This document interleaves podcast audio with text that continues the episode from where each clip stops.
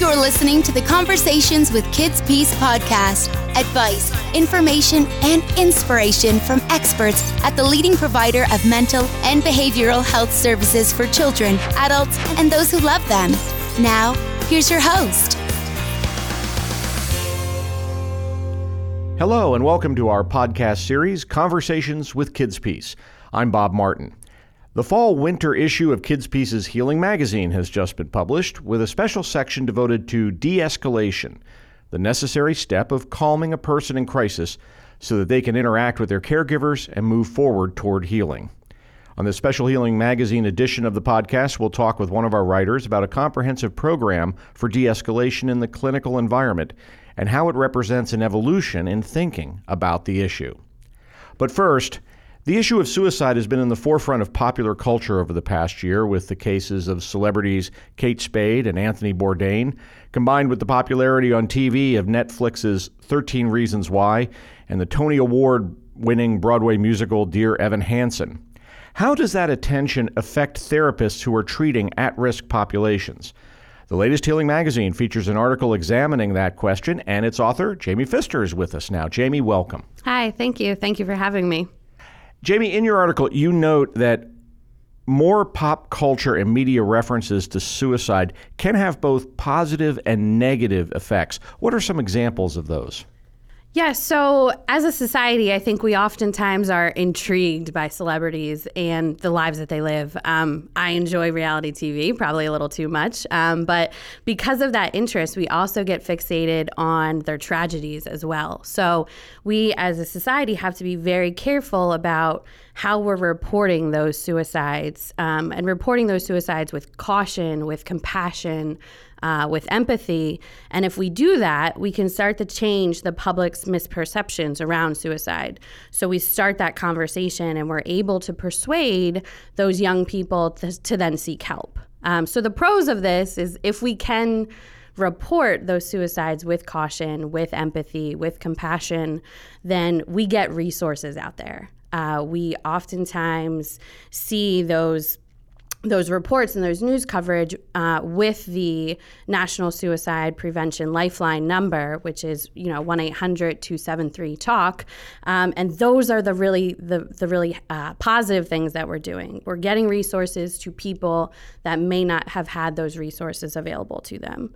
Uh, on the flip side of that, uh, when we do have a really vulnerable population that may be struggling with their own mental health, uh, we could see an increased risk for them and their risk factors based on how often they're reporting, the magnitude of that suicide, the details of that suicide, and also uh, the prominence of that, that person that had passed. There's really kind of a catch 22 in that because if it is a prominent individual who, um, who decides to commit suicide, um, there's so much interest in getting all of the details possible, and yet, as you say, they they almost uh, pave the way for that thinking for someone who may be at risk. Right. You had in your article uh, a tremendous illustration of how we how we think about the prevalence of suicide in the United States.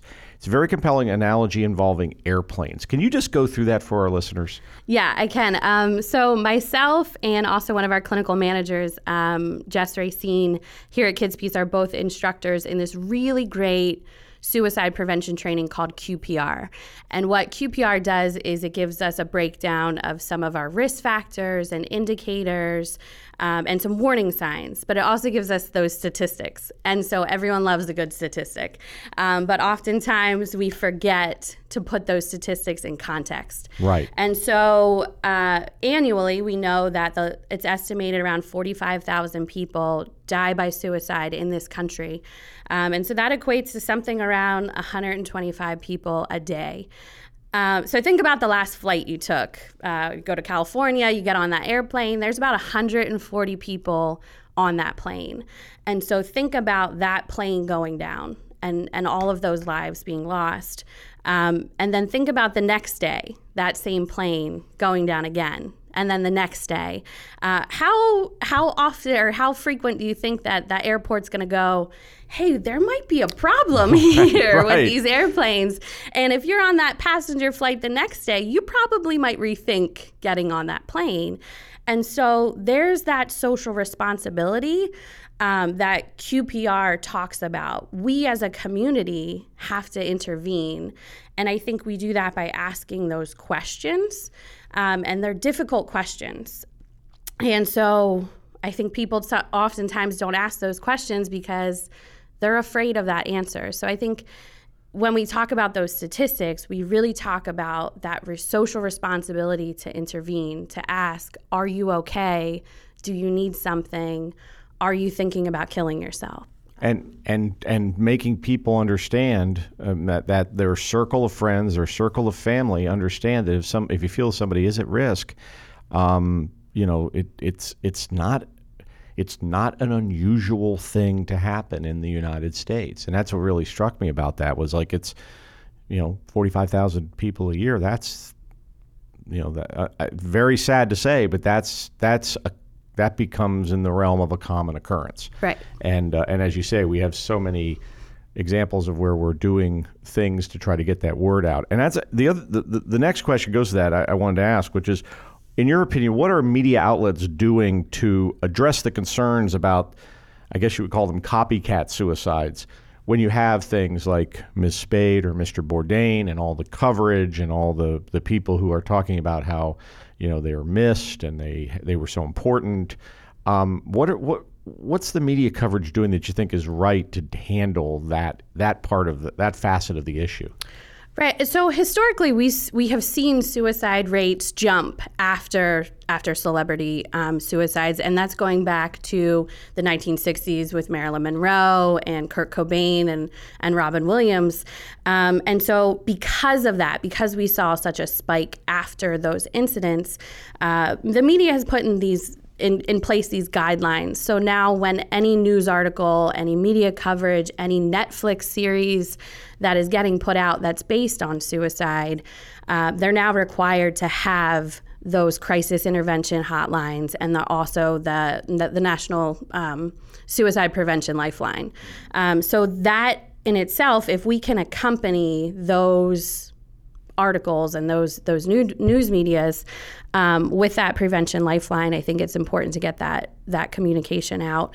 Um, we've also seen a lot of news media coverage based change its course a little bit and talk more about hope and talk more about prevention and talk more about seeking help rather than the suicide itself and the details around it. and the that. prurient details around Right, it, you right. know. Um, and that uh, now w- your article talks really specifically about the the therapeutic environment because really it's a question of amidst all this stuff in the popular culture and on the news and on on Facebook, et cetera. Therapists, what do they have to keep in mind in dealing with young people who they view as being at risk to suicide amid all this popular culture sort of chatter about it? Um, so I'm going to talk about uh, the, a little bit more of a general general terms because therapists um, they have their assessments, they talk about suicide, and they're they're trained with all of those skills. But I think from a public health perspective, the people that need the skills are are therapists as well, but also coaches, guidance counselors, teachers uh, husbands and wives and neighbors, like all of those people. So I think the most important thing for those people to understand is is a we have to have those conversations. We have to ask those difficult questions, um, and they're hard. It's hard to get out of your your mouth. Um, and we also have to start identifying those those risk factors and those warning signs um, early on, um, and being genuine be genuine, be empathetic when you ask those questions, um, non judgmental when you ask those questions. Um, and I think that no matter what you're talking about with social media, Netflix, um, we're having the conversation, using those things to have a conversation. So if your child or if a person you know is watching that Netflix series, you can say, hey, what are you watching? How does that make you feel? Have you ever felt this way before? And then it opens up dialogue. And I think the more we talk, the, the more frequently we can save lives. That's fantastic. That's yeah. Um, well, first of all, thanks for coming in today. Appreciate it. No problem. Uh, Thank we you. ask each of our guests for what we call a life hack. I'm not going to say it's the most favorite thing they have to do to come here, but basically, life hack in our view is a piece of advice, a tip on how to do something around the house better, maybe a little inspiration that gets you through the day. So, Jamie, what's your life hack? So this was difficult for me as well. I'm sure everyone says that. Um, but last year, I got the opportunity to go to a, a trauma training, and and when they were talking, the presenter was talking about that golden rule, and everyone knows the golden rule, right? We've been talking about that since we were in kindergarten. Treat everyone as if um, that that's how you want to be treated. And this woman who was presenting started talking about this silver rule. And I was like, I don't know this rule. I should know this.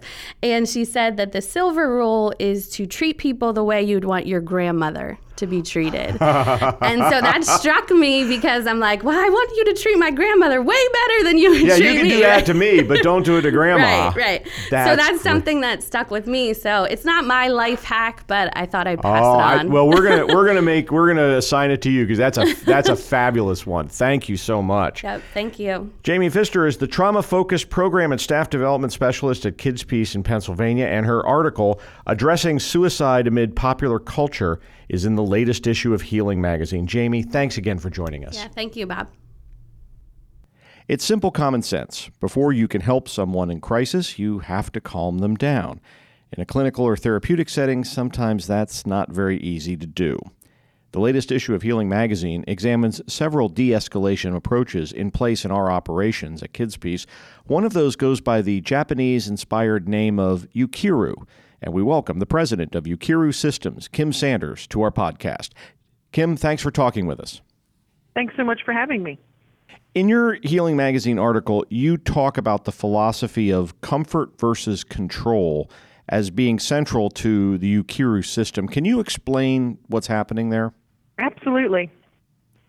So that philosophy is so important because really the first thing we need to sort of acknowledge and agree upon is that we all have bad days. like all of us um, have those days that just don't go the way we planned. And we want to make sure that folks have an understanding and, and truly acknowledge that there are certain things that we need when we're having that bad day. So the thing that we need the most is support and comfort, not someone controlling us or giving us more demands or putting more pressure on us. And the bottom line is that the folks that we're serving have bad days too, and that the what they need and the desired response they want is really no different than what we want. Now, uh, Ukeru uh, Systems is part of Grafton Integrated Health Network, and in your article, you talk about the necessity for Grafton to accomplish cultural change in order to give the initiative that became Ukeru a chance at success. How did they accomplish that, in your in your opinion? I mean, really, the first step was trying to create an atmosphere of comfort and support. Um, again, not just for the folks that we're working with, the clients we're serving, but also for our employees. Um, and because you really can't get the buy-in, or you you really can't ha- expect people to have an openness to changing something that they've done for years and years and years, which then you know breeds the culture if people don't feel valued and supported themselves. So that whole philosophy of comfort versus control, you know, the very first step and such such a key step in creating that culture flip for us was making sure that that was in place for everyone. And when you say everyone, you mean top to bottom, right? Absolutely. Yeah, it's definitely not just how teachers treat students or just how residential staff treat students, but it's also it treats managers and how managers treat staff and and in in general just how we treat each other. It has to be with the the same philosophy. Now, now in our field, we hear the term trauma informed a lot. What does that term mean in in the case of how Ukeru's philosophy is supposed to work? Well, number one, again, we have to get to like I guess you could say the basics of acknowledging that the students that we work with, by the nature of sometimes their disabilities or the struggles that they faced in their life, that they have a trauma history. Um, I'm sure at Kids Peace, just like at Grafton, the individuals that you're serving, sometimes this is not their first residential placement. Sometimes it's their seventh or their eighth. And so even if they haven't experienced what we would consider a big T trauma, they've probably had a lot of little T traumas along the way that depending on may have the same type of effect. So it's really sort of our our duty to make sure that we're we are being trauma informed, that we're being extra sensitive, and definitely being aware of that trauma history that they bring with them. In the article, I, I was really taken with that you, you highlight the work of an elementary school in Tennessee uh, that's really helping kids achieve and succeed despite the adverse childhood experiences that their students may have had. What are they doing right, in your opinion? Oh my goodness, that school, it's Fall Hamilton Elementary in Nashville, Tennessee, and they have this uh, dynamic principal, Matthew Portell, and they're doing a lot of things right. Um, you know, he is making sure he's in the building.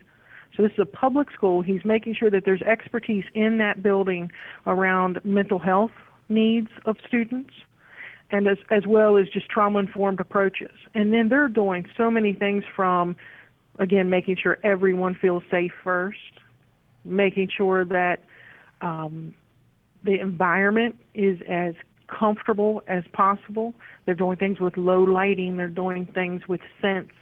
Um, just again making it super comfortable so even if a child in that school maybe in their home environment maybe it's not the greatest that they definitely have a sanctuary or a place that they feel safe when they come to school. And again, all of this together is doing nothing but building stronger and stronger relationships between the adults in that school and the students. And so they, they really have um, hit the ground running and, and are definitely a model. Yeah, they sound like a, a model case of that walking the walk as well as talking the talk that you mentioned earlier. Absolutely. It's, it's so important. Now, the physical manifestation of Ukeru in the therapeutic environment, for example, here at Kids Peace, is um, basically these soft pads that are used. And, and Ukeru, as I understand it, um, is uh, comes from the Japanese for receive, and the idea is that if you're having a situation where someone is in crisis, they might be acting out. You're receiving that uh, in a way that's not threatening, and that they can feel um, uh, safe uh, to to kind of calm down with it. Can you describe what these pads are, like how they're used for the folks that are listening to us on audio and may not quite understand what I just said? yeah, absolutely, absolutely. Um, so, just for when we, it's, it's it's pretty simple.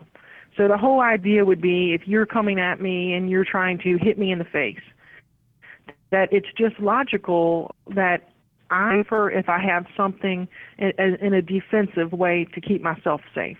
So when we first started at Grafton, we started with bean bags and couch cushions and throw pillows. And again, the sort of the, the guide was it just has to be soft. Now that alone helped us a lot, but then over time, our staff were coming to us saying like, "Ah, oh, when I'm holding the bean bag, my my hands are still being scratched," or, you know, the the beans are flat now and they're all going to the bottom and I need something a little bit sturdier. Um, so what happened is we literally put pen to paper and we started drawing everything that our staff was saying. They were saying like I want four handles here and instead of just two, I want it to be a little thicker, a little wider. And so what we created are a series of blocking pads in many different shapes and sizes that are truly used simply as a shield.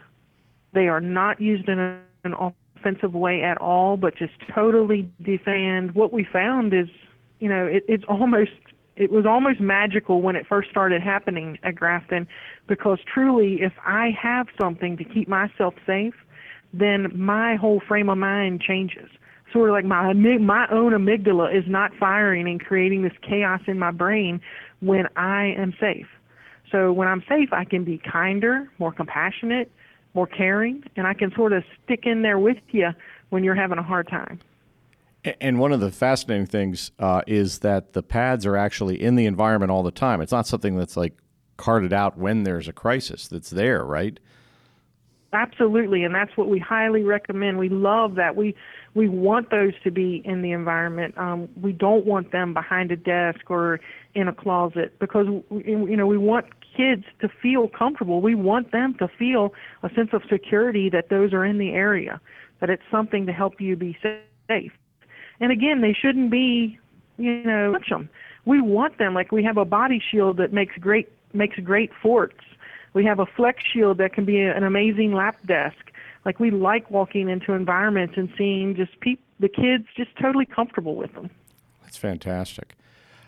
If folks wanted to get more information about Ukeru, what's the best way? The best way is to just check out our website. Um, we do have a lot of different things on our website. That's ukerusystems.com. So it's U K E R U systems.com. Um, we have a lot of information. The other cool thing is we do do um, routine webinars, and uh, so they're all archived on there. So even if folks don't have a chance to join us, uh, they can go back anytime and look at them. So it's there's a lot of lot of information there. And I, I, apologize. I should have said that at the beginning. The the word is Ukeru. It's U K E R U, and so it's www.ukerusystems.com. And Kim, we ask all of our guests for this. So, what's your life hack for our audience? um, well, this one, I was thinking about this a little bit, and you know, here recently I've been traveling a lot because we're training around the country often. And so I find myself in airports, um, you know, waiting on flights and being on crowded airplanes with people. I mean, I feel like I'm around people that I don't particularly know um, a lot. And something really struck me a couple of weeks ago. I was in an airport, and I feel like there was just one instance after another of just people being kind. And so, and I guess it, we live in a world where everywhere you turn, social media, TV, break rooms. I mean, again, you know, you hear a lot of people saying, "I don't know what's happening to our world. I don't know what's happening to our." country." People are focusing a lot on negative things, and what I find when I travel is that there's a lot of good in this world, and there's a lot of amazing people who are just being super kind to each other. And again, if you go sit in an airport, you see one instance after another of people helping each other, people letting people in lines in front of them, just a super kindness that if you're not in it and if you're just standing back like watching all the things that feed us information, you you just don't get it. And so I would just say to to take a second and just focus on the kindness that's all around us that it's there. We just have to you know make a decision to focus on it and, and, certainly in an airport you might say superficially that's an environment in which you wouldn't necessarily expect that there's a lot of exactly. stress and a lot of craziness going on and well that's fantastic Kim Sanders is president of Ukeru Systems. Her article about the Ukeru approach is in the latest issue of Healing Magazine from Kids Peace. Kim, again, thanks for joining us today. Thanks so much for having me. In the Healing High Fives feature in the latest Healing magazine, Kidspeace senior clinician Eric Sell reviews a new book, Fighting Back. It's the story of Kayla Harrison, America's first Olympic champion in judo, who revealed that as a young athlete, she had been subject to repeated sexual abuse by her coach. Her insights are combined with perspectives from two clinical professionals from Harvard Medical School in the book. Eric Sell joins us now. Eric, welcome. Good morning. So let's start with just you describing the book and the premise of the book in your own words. The book's title is Fighting Back. Um, I think it's interesting on two different levels. One specifically related to Kayla Harrison being a judo champion and obviously engaged in a form of fighting.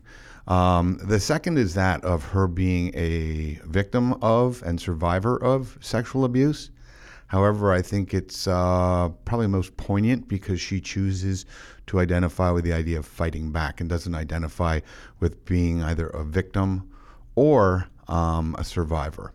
Interesting.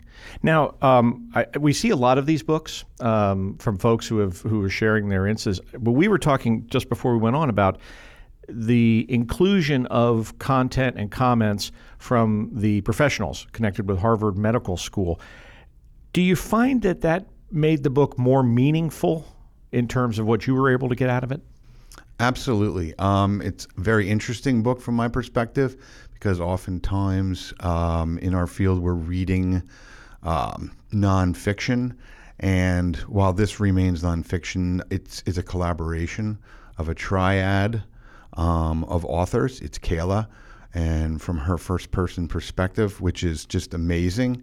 It's very, very touching in that regard because she shares throughout the book um, volumes of her own personal journals, and she had journaled throughout the entire ordeal and then subsequent to it. Along with that, besides Kayla lending that kind of personal, anecdotal perspective, which is very touching. Um, then the inclusion of both her therapist who helped her going through the process, along with a psychiatrist affiliated with both the therapist and Kayla personally because he was involved in the same kind of interest in judo. Um, they really give a well rounded and really thorough kind of representation of all that's going on. That's very interesting because you you you have that combination of the professional expertise and looking at it through a clinical eye, but you also have that personal element, especially with the journals. That that's really uh, surprising that someone has that. I would think, but um, so if if somebody asks you, is this book valuable for me? I'm, I'm a professional in the treatment field. Would it be valuable for me to read that book? I think this book is rather invaluable. Um, it's it's very very well done, um, and again because it is so touching, I think that's one of the aspects that makes it so fascinating. Um, if we're doing work with clients who have suffered trauma um, via abuse, um, in this case specifically sexual abuse, to have one gain perspective from their mind's eye view. Um, it's very helpful, and you see a transformation over the course of time. She is journaling and sharing in the book her experiences from the age of 12 up to the point of her disclosure at age 16, and then further on into her early 20s when she becomes an advocate. Um, but beyond it lending to um, a really full appreciation and the ability to empathize with this client, if you will, that would be from the therapist perspective. Um, the book is also of great value to treating professionals as well. Um, I think in some cases would be parents in sharing how this abuse comes to pass, how complicated, nuanced, and subtle um, some, of the, some of the deviances. And then, again, from a truly clinical perspective, um, how conflicted and how many how many mixed emotions these clients can experience. Um, for example, being both in love and at the same time hating their perpetrator. It, it just it was a, an amazing story with an amazing person, uh, and and as you say, it goes much deeper, and, and we really appreciate you taking the time to uh, to review it for us. So you're one of our guests. We always ask our guests, What's your life hack today? Oh, my life hack today is the same as is every day. Um, never give up, never give in, always pursue excellence, and treat people the way you would like to be treated. Outstanding. Eric Sell is a senior clinician at Kids Peace, and his review of Fighting Back by Kayla Harrison with Cynthia Kaplan and Blaise Aguirre is in the latest issue of Healing Magazine. Eric, thank you for joining us. You're welcome. My pleasure. And once again, thanks to Jamie, Kim, Eric, and everybody who contributed articles to this issue of Healing Magazine.